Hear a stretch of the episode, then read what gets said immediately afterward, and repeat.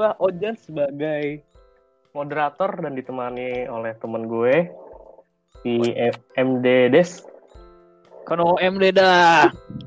Gua dan Daryl dari Departemen Seni lagi pengen ngebicarain tentang anime nih. Mm, betul. Nah kita tuh pengen ngebahas uh, gimana sih anime itu di uh, menurut perspektif anak teman-teman politik tuh gimana sih? Kita pernah pengen tahu tuh. Dan kita telah mengundang ada wibu baru sama wibu lama nih. Oh, siapa aja tuh Jan? Aduh. Ini wibu barunya udah ada kedengaran suaranya nih. Langsung ah. aja kenalin dirinya deh. Halo, nama gue Aura. Gue disebut sebagai wibu baru. Selanjutnya ada wibu lama nih. Udah veteran banget yang ini mah. Udah bau banget. Uh, halo, gue Vito, Politik 18. Jadi itulah dua narasumber kita. Dan kita mau ngomongin apa nih Daryl? Kira-kira? Ya, tadi kan udah sedikit gue singgung itu. Gimana sih anak politik itu yang nonton anim tuh uh, pandangannya mengenai uh, politik dalam anim yang mereka tonton gitu. Gue penasaran nih sih Jan tentang oh. hal kayak oh. gitu. Lanjut aja gimana Aura pas nonton pertama kali anime apa yang berasain kak? Yang gue rasain pertama kali nonton anime ya specifically anime yang gue tonton sih. Mau tau nggak anime yang gue tonton? Apa? Apa kayak kita belum pernah tahu. Hmm. Jadi judulnya tuh Attack on Titan. Oh. Hmm. Nama Jepangnya Shingeki no Kyojin, guys. Shingeki no Kyojin. Iya, betul. Jadi perasaan gue menonton itu tuh adalah keren sih karena ceritanya nggak bertele-tele dan berbobot gitu setiap episode. Hmm. Bukan berbobot tuh maksudnya bukan bukan itu sih kayak storyline-nya jelas gitu. Ah, I see, I see. Itu berarti first impression Aura gitu. Nih kalau sebagai uh, wibu yang lama nih kalau Vito inget gak sih uh, apa namanya anime yang pertama lu tonton tuh apaan dan gimana perasaan lu gitu? Wah kalau gue gue nggak inget sih soalnya gue nonton anime since I can remember gitu. Gue lupa hmm. anime yang gue tonton apa tapi ya sebenarnya anime anime zaman dulu hmm. yang pas kita kecil aja gitu kayak uh, Kung Fu Boy, Sensei ya gitu. Ah. Doraemon gitu. Cuman karena dulu gua nggak apa ya, maksudnya ya dulu kita anak kecil nonton anime ya sebagai hiburan aja gitu. Jadi kayak ah. gua nggak memperhatikan uh, aspek-aspek politik yang ada. Nah, cuman kalau misalnya sekarang ya udah lebih kelihatan lah meaning dari setiap anime plot-plotnya karakter-karakternya itu menggambarkan kondisi real yang ada di dunia ini gitu. Walaupun sebenarnya anime kan serial fiksi ya. Tapi yeah. kalau misalnya kita ngelihat dari perspektif mahasiswa mungkin dari disiplin ilmu politik sebenarnya tuh kayak banyak gitu yang bisa digali gitu. Hmm. keren keren keren keren. Keren lah. Lanjut. Sikat Jan. Jadi Aura kan udah dijelasin tuh pertama kali dia nonton anime langsung Shingeki no Kyojin kenapa nonton langsung itu. Kan ada anime-anime yang Shoujo. Doraemon. Iya yeah, yeah. Doraemon atau anime-anime yang, yang apa? Yang enteng-enteng lah. Betul. Oh kenapa itu? Karena direkomendasiin temen gue jadi tuh temen gue tuh beneran kayak ngerekomendasinya kayak lo harus nonton lo harus nonton. Jadi kayak bener-bener kayak bikin gue penasaran juga dia ngomong kayak gitu. Emang seseru apa sih? Udah gitu gue juga um, apa sih uh, stigma gue terhadap anim tuh sempet uh, jelek gitu gara-gara gue nonton salah satu anim dan itu tuh kayak ceritanya tuh uh, bertele-tele gitu. Terus jadi stigma gue ke anim tuh jelek. Terus enggak, enggak lo coba nonton ini. Pasti gue lo bisa patahin lah stigma lo itu gitu. Akhirnya gue tonton dan bener stigma gue dipatahkan dengan anime itu. Hmm. oh boleh tahu anime bertele-tele itu apa tuh ini boleh sebut apa, apa, apa, kan kita bahas iya. Waktu itu waktu itu waktu itu gue non, uh, nyoba nonton One Piece. Wah. terus kayak ini gue tahu ini gue akan akan akan menimbulkan banyak banget. Gue akan digebukin beberapa orang cuman kayak ya udah gue ngeliat episode ada sembilan ratusan gue kayak liatnya kayak begitu dia ada kayak arc arc gitu kan dan gue nggak ngerti sistem arc tuh seperti apa. Karena gue kan gue wibu baru. Jadi gue gak ngerti gimana jadi ya udah gue cari yang gampang aja gitu. Gimana bung Vito pendapatnya sebagai penggemar? Pasti gue digebukin bung Vito nih ya, pasti. ya, kalau gue ya nggak setuju ya tentunya. Cuman gue walaupun gue nggak setuju tapi itu alasan yang menurut gue reasonable sih. Karena Betul. ya yang gue udah bilang orang orang yang mungkin baru nonton anime dan langsung disuruh nonton One Piece mungkin akan keberatan gitu. Karena 900 sekian episode dan uh, itu udah ongoing selama 22 tahun. Jadi ya mungkin uh, penggemar One Piece tuh yang sekarang eksis tuh ya adalah loyalis loyalis lama yang nontonnya dari dulu gitu. Nah tapi menurut gue itu apa ya itu doesn't matter gitu kalau misalnya di komunitas anime. Jadi kayak ya ada banyak juga anime-anime baru yang bagus dan dengan lu nggak nonton One Piece bukan berarti lu bukan fans anime sejati gitu. Bukan berarti lu bukan penggemar anime sejati cuman gue emang keep up sama anime-anime lama butuh waktu sih. Dan menurut gue itu bukan sebuah keharusan tapi ya apa ya ada bukan ada baiknya juga. Mungkin kalau misalnya lu nonton anime-anime lama dan lu nonton anime anime-anime baru kayak perbedaan zamannya tuh kelihatan banget gitu. Jadi kayak yang dulu tuh old school tuh gimana sih? Terus kayak yang udah modern tuh sekarang gimana gitu. Jadi menurut gua ya ngasih perspektif yang lebih luas aja dan jadi ada komparasi gitu. Jadi gua gitu sih. Gue setuju sih toh, gue juga nonton Dragon Ball dari Goku-nya masih kecil sampai sekarang Dragon Ball Super gue nggak bisa ngikutin gitu, gue ngikutin sampai Z doang.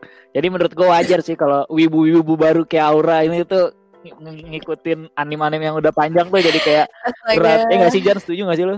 Nah iya, ini gue bisa ngambil kesimpulan kayak dulu karena emang udah laku banget One Piece nih dan masih bertahan itu karena pengebarnya udah menghabiskan banyak waktu di One Piece-nya itu. Kayak udah ngabisin banyak waktu, banyak tenaga, banyak duit untuk menghabiskan one, cerita One Piece itu. Dan mereka masih bertahan karena pengen tahu kelanjutan One Piece itu sendiri. Nah tapi kodanya update-nya lama banget. iya tuh. Mungkin Aura nggak belum ngerasain nggak apa gimana rasanya nungguin season season baru gimana rasa nungguin update hmm. seminggu sekali atau sebulan sekali Hmm, iya, ngerasa apa sih paling ngerasainnya cuma yang kayak nunggu final season udah itu doang. Nah itu baru sekali doang. Baru, hmm. Iya baru-baru baru ini doang. Uh, gua udah apa ya dulu gue tuh gue suka banget. Walaupun ini bukan anime ya, dulu, dulu tuh gue suka banget Gravity Falls. Gue udah ngabisin waktu dari S, SD apa SMP ya? Pokoknya udah ngabisin waktu tiga tahun untuk nungguin season barunya itu gue masih tetap setia mungkin itu ya kali dari One Piece karena penggemarnya masih setia masih apa masih pengen tahu ke kelanjutan ceritanya masih pengen tahu misteri misteri yang ada di One Piece itu apa dan hmm. masih hmm. mungkin lah itu sih dan kayak penggemar barunya mungkin kalau misalnya untuk One Piece sendiri yang sebelum belum tahu One Piece itu gimana mungkin kayak ngerasa apaan sih gitu Padahal sebelum apa dari cerita yang kayak flashback atau yang dikatakan aura bertele-tele itu kata gue lebih menarik dibandingkan kayak langsung gitu untuk kalau untuk One Piece ya. Jojo juga gitu, jangan sumpah Jojo juga kalau lo ngikutin komik dari awal, tapi kalau lo misalnya nggak ngikutin manganya juga, pengen lo ngikutin anim doang, manga yang tahun 95 aja baru keluar anime 2018 gitu, gimana? orang-orang kan jadi penasaran gitu. Terus juga anime yang sekarang lagi running Jojo Lion part 8 juga belum keluar lagi apa namanya chapter barunya terakhir keluar sudah September kemarin. Ya begitu jadi kalau misalnya jadi apa istilahnya yang udah fanatik banget pasti nungguin penasaran terus ke depannya gimana. Dan kayak mereka nggak masalah gitu kayak cerita bertele-tele. Nah itu disuruh di situ kayak ah oh, tahu background ceritanya. Gitu nggak sih? Yeah. Hmm. Kayak lu udah ngabisin banyak waktu buat itu dan lu nggak pengen nggak lanjut gitu ya kalau mungkin ya mungkin benar juga. Tapi kalau dari gue adalah uh, ketik karena gue nonton One Piece dari kecil ya gue grow up bareng sama karakter-karakter di One Piece gitu. Hmm. dulu dari Luffy masih kecil masih bocah bareng sama gue masih bocah sekarang Luffy udah kuat gue juga semakin dewasa gitu. Jadi kayak gue berkembang bareng sama dia dan bareng uh, hmm. dunia One Piece itu. Jadi kayak gue mengidentifikasikan diri gue mungkin seperti karakter-karakter ada gitu. Karakter-karakter yang ada di One Piece misalnya kayak Luffy kayak dat dulu gue cara pandang gue kayak gini terus sekarang cara pandang gue gini. Itu gue dapet dari anime gitu. Mungkin nggak cuma One Piece tapi dari beberapa anime lain. Karena kenapa? Uh, fase hidup yang dilewati sama karakternya itu ternyata dilewati sama gue karena apa ya? Maksudnya genre yang gue tonton kan kebanyakan shonen ya.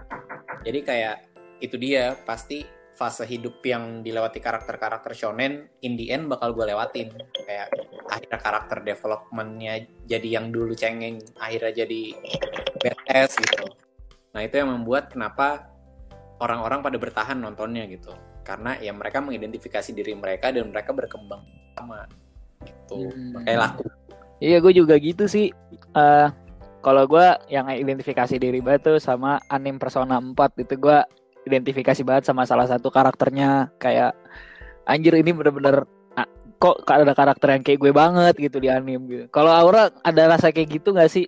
Walaupun baru nonton Attack on Titan ada ngerasa mengidentifikasikan diri sama ininya gak sih?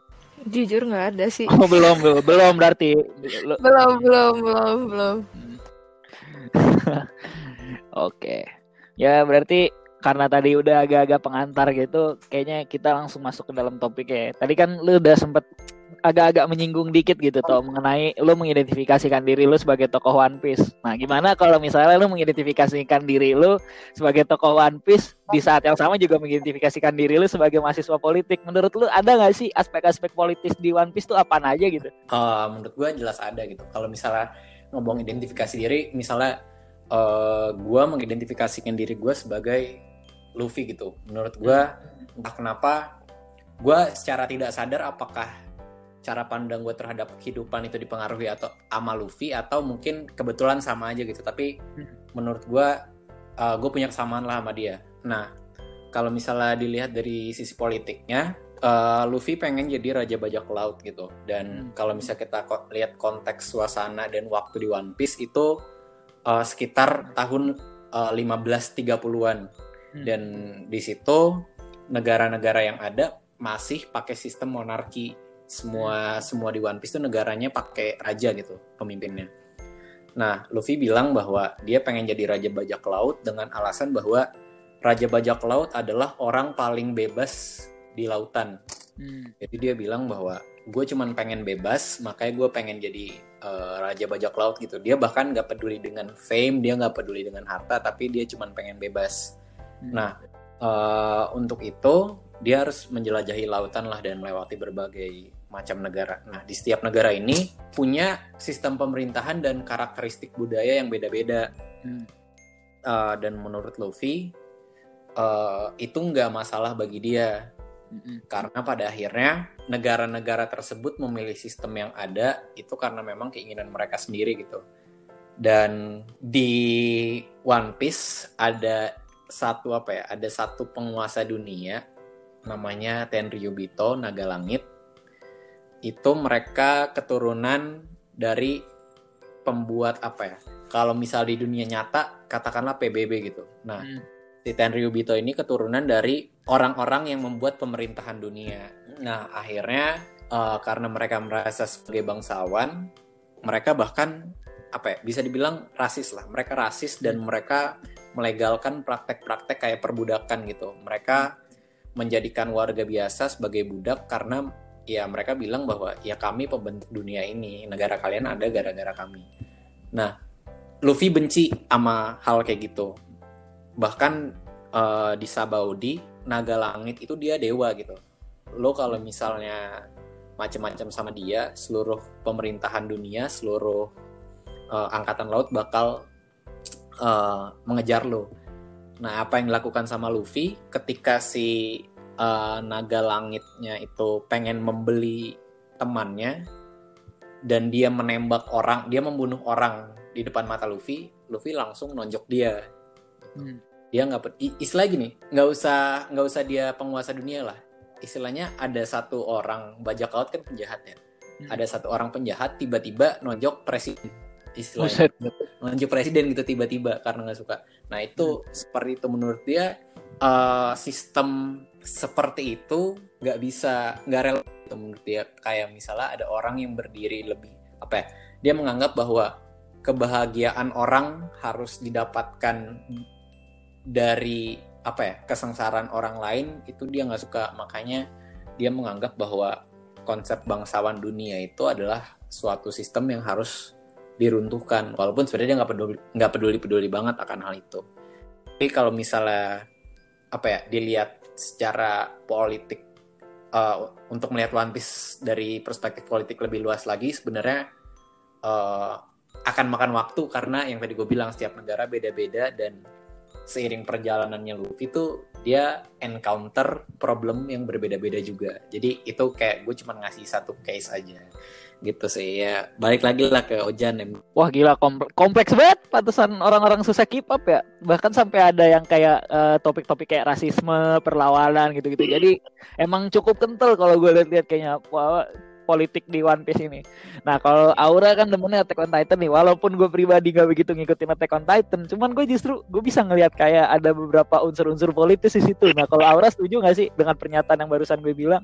Gue setuju, setuju banget. Uh, Sebenarnya konflik sosial dan politik di Attack on Titan tuh kental banget juga uh, sama kayak yang tadi disinggung sama Kavito sebelumnya soal rasisme. Di Attack on Titan tuh ada juga gitu uh, kasusnya kalau rasisme tuh antara bangsa Marley sama bangsa Eldia. Jadi tuh bangsa Marley tuh nganggap kalau misalkan tuh uh, ini ada background story-nya sih. Jadi tuh karena dulu bangsa Marley tuh taunya kalau misalkan bangsa Eldia itu punya uh, apa sih kayak perjanjian gitu sama iblis ya nggak sih Kak Vito? Gue takut salah deh. Iya. Iya terus akhirnya akhirnya bikin eh, lama-lama tuh jadi gue nggak ngerti gimana sampai akhirnya muncul stigma kalau misalkan tuh uh, si si masyarakat Eldia yang ada di kota Marley ini tuh jadi ini jadi diasingkan gitu sampai sampai saking parahnya sampai parahnya separah apa nih si masyarakat Eldia yang termarginalkan di Marley itu sampai dia kalau misalkan keluar kot, keluar keluar jalan-jalan di kota Marley itu harus pakai band gitu di tangan buat nandain kalau dia itu orang Eldia. Hmm. Bahkan ada scene di mana yang uh, jadi tuh ada ada tokoh utama namanya Eren. Hmm. Eren tuh punya ayah yang uh, ayah itu sebenarnya dulu itu itu orang uh, Marley terus ada scene di mana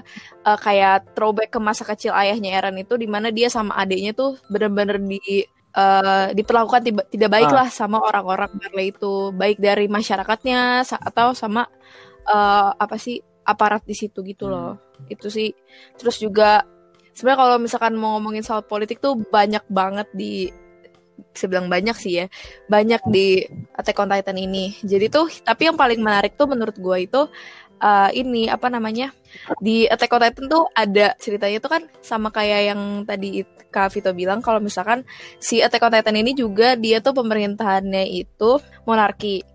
Nah dia tuh juga dari keturunan gitu. Nah si pemerintahnya ini tuh kayak cari cara buat gimana caranya buat orang-orang itu nggak tahu sejarah sebenarnya tentang si uh, masyarakat di pulau eh si masyarakat LDA ini hmm. di pulau uh, apa Paradise itu. Hmm. Nah, sampai akhirnya uh, ada praktik-praktik manipulasi fakta sejarah gitu. Hmm. Sampai yang orang-orang yang punya uh, pengetahuan lebih atau tahu tentang sejarah yang sebenarnya atau dia ngerasa dia skeptis sama sejarah yang udah dikasih tahu sama pemerintah dia tuh sampai harus dibunuh gitu. Hmm. Ada ada scene di mana guru sejarah tuh sampai harus dibunuh gara-gara dia tahu dia tahu uh, sejarahnya si Eldia tuh sebenarnya nggak kayak yang dibilang sama orang-orang gitu. Waduh.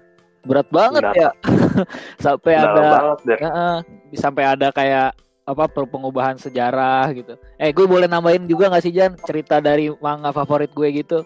Siap Der. Tapi sebelum lu ceritain, hmm? kayak gue dulu nonton anime atau manga, gue kan nonton nonton aja udah politik politik.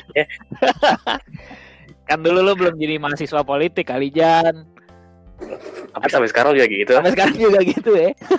apa ya kan orang punya apa tujuan yang beda-beda gitu ke dalam menikmati sebuah media gitu Gak apa-apa jangan santai kalau buat gue apaan ya uh, gue uh, sebenarnya yang mau gue bilang gue ceritain tuh bukan anime melainkan manga gitu yaitu Jojo Part 7 Steel Ball Run gitu itu jadi uh, singkatnya uh, plotnya tuh balapan kuda dari San Diego sampai New York yang diadakan oleh seorang pengusaha tapi pengusaha ini berkonspirasi sama pemerintah Amerika Serikat nah yang gue yang gue demen tuh antagonis utama di Steel Ball Run ini tuh presiden Amerika Serikat langsung gitu. Jadi dia ini berkonspirasi untuk apa namanya balapan ini ada konspirasinya di mana uh, balapan ini tuh ada ekspedisi buat mencari artefak masa lalu yang bisa membuat dia jadi orang paling kuat di dunia gitu. Nah dia tuh pengennya uh, artefak ini nih didapetin semua gitu. Artefak ini didapetin semua tapi yang megang dia. Nah arte sebenarnya tujuannya dia tuh bagus gitu kalau menurut gua. Dia pengen uh, apa namanya? Dia pengen Amerika itu menjadi negara paling kuat di dunia tapi kekuatan yang dikasih artefak ini tuh membuat negara eh, negara-negara lain tuh malah menderita gitu. Nah gua ngeliatnya di sini anjir awalnya kayak Jojo itu apa ya istilahnya manga dan anim yang mim, gak jelas. iya bener gak jelas gak jelas gitu. Nah pas gue baca Steel Ball Run pas gue nyampe part itu gue ngeliat kayak banyak banget kayak uh, apa ya nasionalisme bahkan ada juga tribalism gitu. Dia sempat ada apa namanya uh, dari kelompok kelompok-kelompok Native American juga yang merasa dirugikan oleh si uh, balapan ini karena ngelewatin tanahnya mereka. Dan ternyata mereka punya salah satu bagian dari artefak itu itu jadi sampai ada berantem berantemnya apa agar artefak itu nggak direbut dari uh, apa Native Americansnya. Wah gitu deh. Jadi begitu gue ngeliat tuh awalnya kan ah apa sih uh, Jojo? Gue nonton Jojo buat storynya sama buat ya apa namanya berantem berantem sama lucu lucuannya doang pas gue nyampe Steel Ball Run pas gue liat buset ini ternyata ceritanya tuh politis banget gitu gue pribadi kayak wah ternyata banyak apa banyak yang bisa kita ambil gitu dari media-media kayak anim dan manga gitu Jan. Jadi sebenarnya kita dilihat anime yang tadinya buat bang senang hiburan yang gue itu masih buat pribadi sih. Tapi bisa kita lihat buat jadi pelajaran tentang kehidupan nyata gitu loh. Jadi hmm. refleksi dari kehidupan nyata. Hmm. Ya tadi kita jelasin tentang One Piece dan Aura jelasin tentang politiknya di AOT Hmm. Dan di Daryl cerita tentang Jojo, Jojo yang ada politiknya. Kira-kira lu pada tahu nggak? Ya anime apa yang nggak ada politik? Aduh saya nggak tahu bang. Iya. banyak Jan, banyak Jan. Coba Vito dulu mungkin Vito.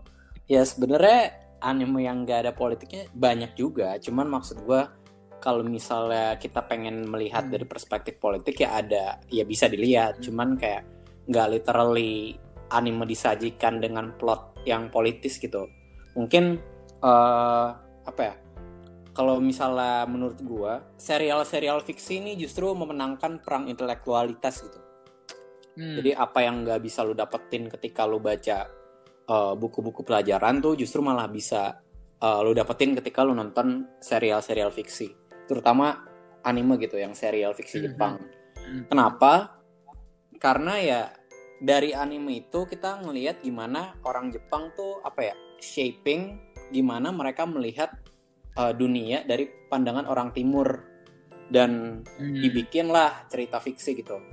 Kenapa orang-orang barat mungkin nggak terlalu relate sama cerita di anime, nggak kayak orang Indonesia atau ya let's say pasarnya manga dan anime Jepang ya masih banyaknya di Asia gitu dibanding di luar Asia. Karena ya apa yang ada di manga dan anime tuh ya cara pandang orang Jepang sebenarnya cara pandang orang Jepang terhadap dunia yang dituangkan ke dalam eh, cerita-cerita fiksi. Makanya kita bisa lihat apa ya kita sebagai mahasiswa politik di UI di Indonesia oh ternyata tuh case-case yang ada di anime tuh nyambung sama ini ya.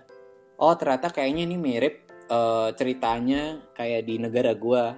Nah karena ya seperti itu gitu. Dan itu di satu sisi bisa jadi apa ya media propaganda juga tapi sebenarnya itu dibuat untuk dinikmatin aja gitu. Dinikmatin sama ya komersilin iya anak-anak seumuran hmm. kita. Tapi kalau misalnya kita mau lihat secara politis bisa tapi ya nggak semua anime emang diciptakan untuk maksud politis gitu. Cuman ya pasti ada aja uh, aspek-aspek politik sekecil apa pun tuh pasti ada. Tinggal kita mau ngelihatnya aja mau apa enggak gitu. Jadi gimana itu uh, ini kan tadi Vito udah coba ngejelasin dengan apa namanya dengan perspektif anak politik ya kan gitu-gitu segala macam. Nah kalau dari Aura nih setelah dengar penjelasan dari Vito, gimana sih pendapat lu mengenai anim dan politik tuh ada berubah nggak sih atau gimana menurut lu? Uh, Oke, okay gue setuju sama uh, statement Bung Vito sih yang bilang kalau misalkan sebenarnya tuh kalau lu nonton even lo nggak nonton anime tapi karena karena kasih ini lagi ngomongin anime jadi sebenarnya tuh dari dari lo tahu ada politiknya atau enggak itu sebenarnya dari sudut pandang lo sendiri apakah lo mau uh, ngelihat dan nonton anime itu dan narik itu ke politik atau enggak hmm. gitu gitu sih itu itu itu bener banget karena sebenarnya itu berlaku ke semua hal yang lo tonton nggak cuma anime hmm. doang kayak uh, bahkan bahkan orang yang nggak terfikirkan kayak mungkin Ojan tuh tadi bilang kan sama ini gue nonton anim kayak nonton aja tapi gue nggak ngerasa ada politik politiknya nah itu balik lagi ke uh, yang tadi apa Bung Vito bilang kalau misalkan sebenarnya itu itu balik lagi ke sudut pandang lo lo mau hmm. narik itu ke uh, apa politik atau enggak gitu. berarti kita nonton bisa kita ambil apa kita pakai perspektif apa buat kitanya sendiri betul oh gitu. Ya bener sih jangan gue juga setuju banget gitu. Dan gue juga pengen nambahin juga sih. Lu lu setuju gak sih Jan kalau misalnya gue bilang kalau kita juga bisa belajar uh, mengenai uh, hal-hal apa aja dengan kita nonton anim setuju gak sih lu?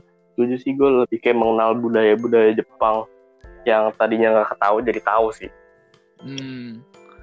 kalau gue pribadi bahkan gue pertama kali tahu Karl Marx itu gara-gara nonton anim anim apa Ander? gue nonton lo tahu Neon Genesis Evangelion gak Jan?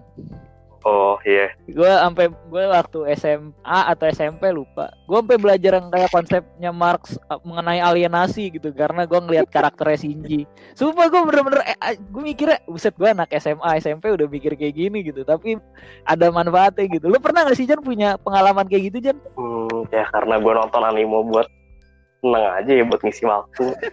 ya gue jarang pikirin gitu deh kayak oh jadi kayak cuma sekedar tahu aja nggak nggak mendalami gitu loh walah iya iya iya kalau yang lain kayak Vito Maura pernah sampai mendalami sesuatu karena tahu konsep itu dari anim gak sih? Kalau dari gua sebenarnya sering banget gitu. Cuman uh, apa ya? nggak eksplisit. Cuman uh, nggak eksplisit dan uh, balik lagi itu tergantung keinginan keingin tahuan lu aja. Kalau gua uh, jarang uh, anime cuman gue nikmatin. Gue apa ya gue cukup sering ikut forum-forum diskusi anime gitu.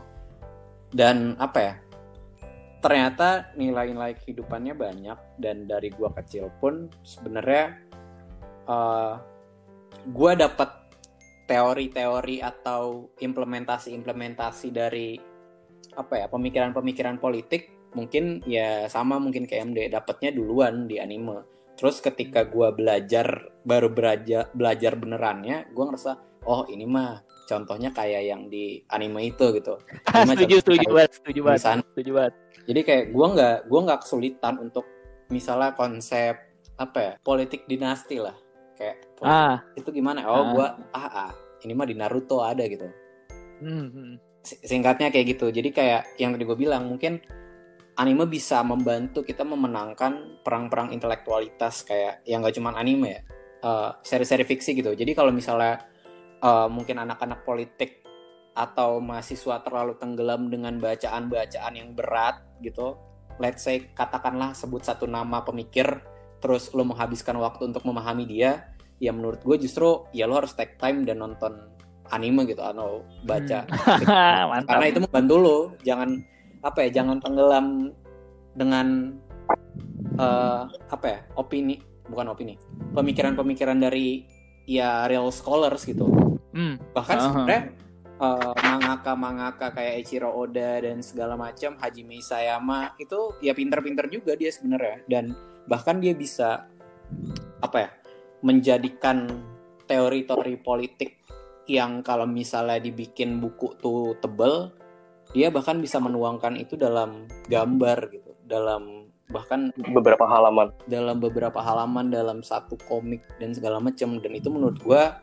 itu sangat membantu proses pembelajaran lu sih. Jadi kayak kalaupun lo diskusi sama orang implementasi dari teorinya tuh real dan jelas gitu. Walaupun mungkin orang-orang ah itu kan fiksi dan segala macam. Nah justru itu karena itu fiksi jadi imajinasi lu lah yang bermain gitu. Jadi uh, kalau misalnya menurut lu oligark itu seperti ini ya mungkin itu dibentuk dari imajinasi lu karena lu nonton anime yang punya tema itu. Tapi kalau misalnya lu beda konsep oligarki lu beda sama yang mungkin dipikirin oleh Winters atau Mills ya mungkin balik lagi entah lu harus baca uh, teorinya yang beneran lagi atau lu coba cari anime yang mungkin bisa ngasih gambaran lebih jelas tentang itu. Jadi kayak menurut gue kalau misalnya ditanya, eh tadi pertanyaannya apa ya? Gue lupa pokoknya kalau misalnya dibahas kenapa apa ya kenapa gue lebih memilih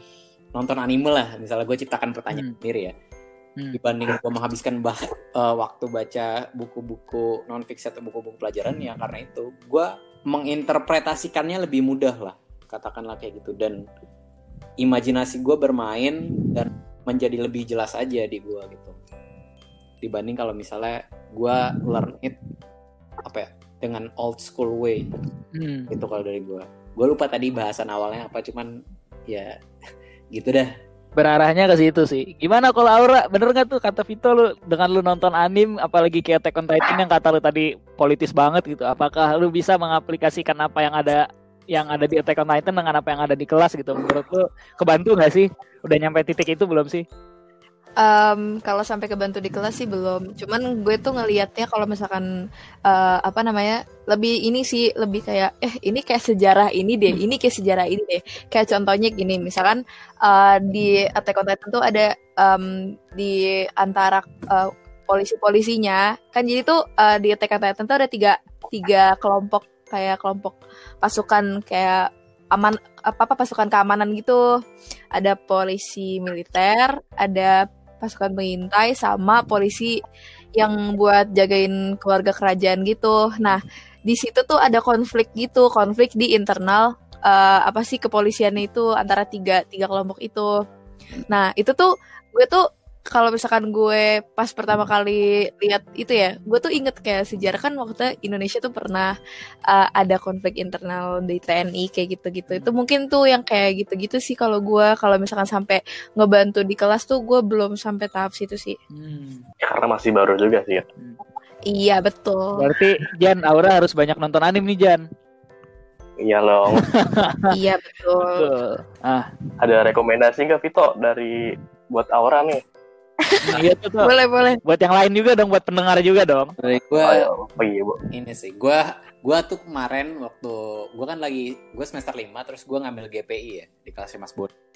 Uh -huh. Nah, uh, itu kan GPI itu matkulnya masalah globalisasi kan. Dan gue waktu itu pernah bilang ke temen-temen, gue nonton anime namanya nanti uh, teman-teman boleh nonton juga Magi uh, Kingdom of Magic.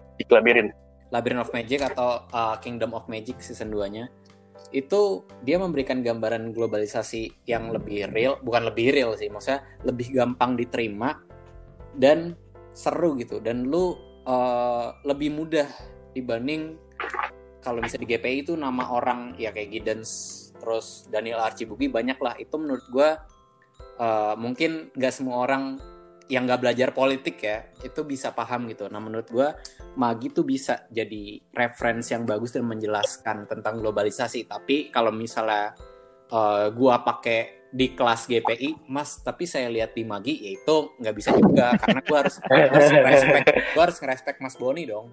Gue harus ngerespek dosen gue hmm. karena ini forum akademis gitu. Gue nggak bisa hmm. nggak bisa nge-state mas tapi dari komiknya nggak nggak juga gitu nggak gitu juga maksud gue tapi ya setidaknya bukan membantu Bisa. untuk lo kuliah tapi setidaknya membantu pemahaman lo hmm. soalnya lebih ya lebih asik aja gitu menurut gue gitu sih. Bener sih. Bener bener. Setuju banget setuju banget.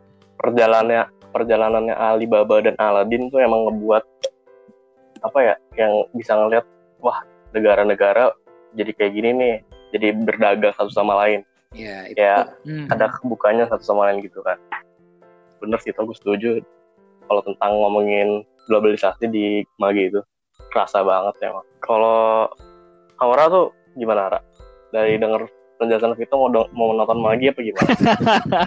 Boleh boleh. Tertarik sih jujur. Boleh boleh. Tapi itu ada berapa episode deh?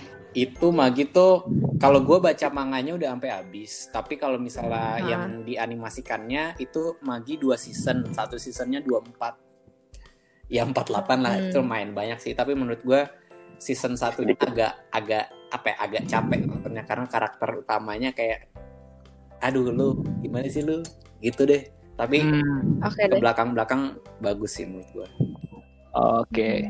oke okay. itu masuk deh ke list gue ya. kalau dari apa nih buat Aura dan pendengar-pendengar dia Carpol karena Kenapa? karena tadi kita udah kayaknya anime berat-berat banget gitu. Gue pengennya rekomendasiin anime-anime yang komedi, anime-anime yang apa namanya lucu-lucu gitu. Gue uh, belakangan ini tuh lagi nonton Konosuba, terus lagi nonton uh, baru nyelesain GT uh, eh, Great Teacher Onizuka sama apa ya? Oh ya, sama Kaguya sama Wakakure Setai itu uh, yang menurut gue tiga anime yang gue tonton tahun ini yang paling berkesan. Sama oh ya sama kalau misalnya suka yang uh, slice of life yang keren banget baik uh, story maupun animasi nonton Violet Evergarden pasti Vito setuju juga kata-kata gue. Uh, terus apa nih kalau gue paling gue pribadi emang paling suka anime-anime yang apa ya komedi-komedi gitu. Kayak uh, Jojo Part 4 Diamond is Unbreakable aduh gue fanboy Jojo banget dah terus uh, ya Great Teacher Onizuka itu itu lucu banget menurut gue sama kalau misalnya romcom gue suka Kaguya sama sama kalau misalnya uh, yang ada action action shonen shonen yang dikit Konosuba sih kalau gue itu hmm, hmm. bervariasi ya dari anime lama dan baru iya bener Nah, kalau gue buat rekomendasi ke Aura dan pendengar-pendengar kita nih, uh, Assassination Classroom. Hmm. Itu gue apa ya gue nangis pertama kali nonton anime gara-gara itu. Gue selama yang udah berkali-kali nonton anime dan nonton Assassination Classroom gue nangis. Itu udah nangis. itu udah nggak ada yang lain udah. Iya ya. Itu gue buat gue nangis ya. Kayak es meninggal es meninggal es dibunuh di One Piece aja gue pasti belum bisa nangis kan. Tapi di situ gue udah ya sedih banget. Ya udah kebawa kebawa emosinya gitu loh. Dari petualangan si kelas apa pembunuh ini dengan guru-gurunya. Itu ngebuat apa ya emosional banget jadi keluar gitu. Hmm. itu sih Ra, yang gue rekomendasi. Gue boleh merekomendasikan teman-teman yang denger ini untuk nonton Attack on Titan. Oh boleh dong. Boleh lah masa enggak Iya jadi meskipun tadi terkesannya kayak berat banget sebenarnya tuh enggak guys. Sebenarnya tuh Attack on Titan tuh seru banget. Dan kalau lo tipikal orang yang kayak gue uh, yang kayak mager gitu nontonnya banyak gitu itu sebenarnya banyak sih. Cuman lo nggak akan berasa banyak. Kayak itu tuh gue satu season tuh maraton kayak lam, apa cepet banget gitu. Gara-gara emang tektokan per episode tuh cepet dan seseru itu. Hmm. jadi kayak kalian wajib nonton dan sebenarnya itu nggak seberat itu dan keren banget storyline-nya gue suka. Dan animasinya juga keren. Jadi emang kalau udah nonton anime yang seru tuh emang gak kerasa guys. Betul Apa? setuju. Setuju. Gak kerasa waktu. Gue itu setuju. kelari Toriko itu dua hari. Hari apa? Dua hari gitu. 100 episode tuh emang bener-bener gak kerasa ya gue nonton Onizuka aja dari episode 1 sampai 43 apa ya? Pokoknya itu cuman cuman dua hari aja saking serunya. Oh, iya. Yeah. jadi bagi kalian yang ingin nonton anime nonton dulu deh. Atau yang kayak dari aura yang tadi apa stigmanya buruk coba nonton anime dulu. Hmm. yang disaranin yeah, aura betul. tuh yang seru katanya. Menurut gue itu yeah, betul. Assassination Classroom sih udah paling enak ditonton Iya iya, adek gue juga lagi nonton tuh. Gue mau nonton juga sih, cuman mau ngelarin Konosuba dulu. Oke. Okay. Iya, terus juga apa sih menurut gue Attack on Titan tuh kayak gimana ya? Karena storyline yang gak ribet dan bukan gak ribet sih karena itu yang tadi gue bilang per episode tektokannya tuh apa kayak cepet banget dan seru banget. Jadi ya ramah untuk wibu-wibu pemula seperti gue dan teman-teman yang mau memulai nonton anime ya. Jadi kayak ya udah. Oke, jadi kita udah sampai penghujung podcast nih Jan. Ternyata Jan, udah mungkin ya. sebelum kita tutup kita uh, kasih closing statement dulu nih buat kedua narasumber kita Jan. Buat pertama buat uh, wibu pemula dulu nih dalam tanda kutip Aura dulu silakan kasih statement. Oke, okay. pokoknya closing statement gue sebagai wibu pemula yang mungkin ada teman-teman juga mikir kayak kayak gue mau mulai nonton anim deh itu ada apa sih um, Attack on Titan adalah uh, awal yang baik gitu loh. Kayak bukan awal yang baik sih um, kayak lo kalau mau cari series yang bisa uh, apa sih bikin lo suka sama anime tuh itu gitu. Dan bikin lo jadi kayak pengen nonton lagi nonton lagi tuh itu. Terus uh, pokoknya sebenarnya gue mau quote yang tadi apa Kavito bilang soal sebenarnya tuh dari semua apa pun yang lo lihat di dunia ini tuh sebenarnya tuh ada kaitannya sama politik itu tergantung sama di sama lo lagi lo mau lihat itu dari sudut pandang politik atau enggak gitu. Mantap keren. Sikat Bung Vito closing statementnya? Uh, kalau dari gue mungkin kayak nggak usah takut untuk nyoba nonton anime atau seri Jepang lainnya karena ya biasanya mungkin apa ya masyarakat kita masih suka ngecap ngecap wibu dan segala macam pengangguran dan segala macam ya mungkin. Tapi menurut gua itu menurut gua ketika lo udah menemukan kenyamanan kena, kenyamanan di situ banyak hal yang bisa dipelajarin gitu. Maksud gua iya, iya. yang tadi gue bilang masalah fiksi dan non fiksi fiksi itu sangat membantu lo untuk apa ya memahami konteks kondisi dunia sekarang gitu. Sebenarnya uh, kenapa gue memilih nonton anime uh, sebenarnya lu nggak masalah nonton series Jep, uh, series Jepang atau mungkin series-series Barat kayak di Netflix dan segala macam. Cuman ya yang tadi gue bilang, gue pengen lihat, gue lebih suka meman apa ya, gue lebih suka nonton gimana cara pandang orang Timur melihat dunia gitu dibanding kalau misalnya gue nonton Netflix rata-rata uh, filmnya bikinan Amerika gitu, bikinan Barat. Jadi gue merasakan ya banyak bias dan gue nggak begitu relate gitu dibanding kalau misalnya uh, gue nonton anime. Jadi ya dari gue ya nggak usah takut nyoba dan ini bisa jadi apa ya nanti lu bisa dapat banyak pelajaran sih dari anime. Gitu sih. Hmm. setuju banget setuju banget. Abis ini Ojan dulu deh baru gue deh. Sikat Jan closingannya Jan. Uh, bagi pendengar yang belum pernah nonton atau yang baru-baru nonton ini nonton anime uh, jangan takut buat nyoba nonton anime dan jangan takut juga dipanggil wibu karena benar-benar wibu, wibu itu apa ya cuma perkataan bagi orang-orang yang apa kayak ngatain orang Jepang aja sebenarnya nyuka untuk suka dengan anime itu gak harus dibilang wibu sih. Nah, gue nggak pernah mengasosiasikan diri gue sebagai wibu atau otak walaupun pernah dulu begitu. Nah sekarang udah enggak. Ya lu jangan nganggap itu sebagai stigma yang buruk atau gimana. Bener. Cobain dulu ya nonton anime. Uh, enjoy dan ya nonton aja. Iya. Pasti bakalan kelas. kelas. bakalan terasa serunya. Iya, karena ya, ya itu udah udah jadi bagian dari masyarakat modern menurut gua. Benar, benar. Dan nggak bisa nggak bisa turning back time anime dihilangkan dan nggak bisa nonton anime lagi gitu. Benar. Kalau dari gue gimana ya? Bener sih, pokoknya merang, mungkin merangkum dari sebuah teman-teman yang tadi udah bilang ya, buat para pendengar nggak usah takut, nggak usah takut dicap ibu, nggak usah malu buat nonton anime karena lu akan menemukan banyak aspek-aspek sosial yang relate sama lu di anim daripada ketika lu nonton uh, misalnya yang barat lebih di barat lebih dibuat oleh barat-barat gitu kayak di Netflix atau gimana. Cuman gua nggak menggeneralisir sih. Cuman gua bisa uh, setuju dengan statement yang tadi dibilang karena uh, kalau gue lihat anim-anim kayak yang eh, anim-anim SMA kayak misalnya Persona 4 di animation yang itu anime favorit gue gue bener-bener ngelihat gue sebagai anak SMA di Jepang sama anak SMA di Indonesia oh ternyata mirip juga gitu. Banyak banget gitu aspek-aspek sosial yang gak lo expect bakal relate ujung-ujungnya bakal relate ketika lo nonton. Dan juga yang kayak tadi udah kita bicarain uh, kita tuh bisa ngelihat aspek-aspek politik juga di an di anim gitu. Kayak tadi dibilang sama Aura mengenai Attack on Titan terus dibilang sama Vito mengenai One Piece sama gue mengenai Steel Ball Run tadi.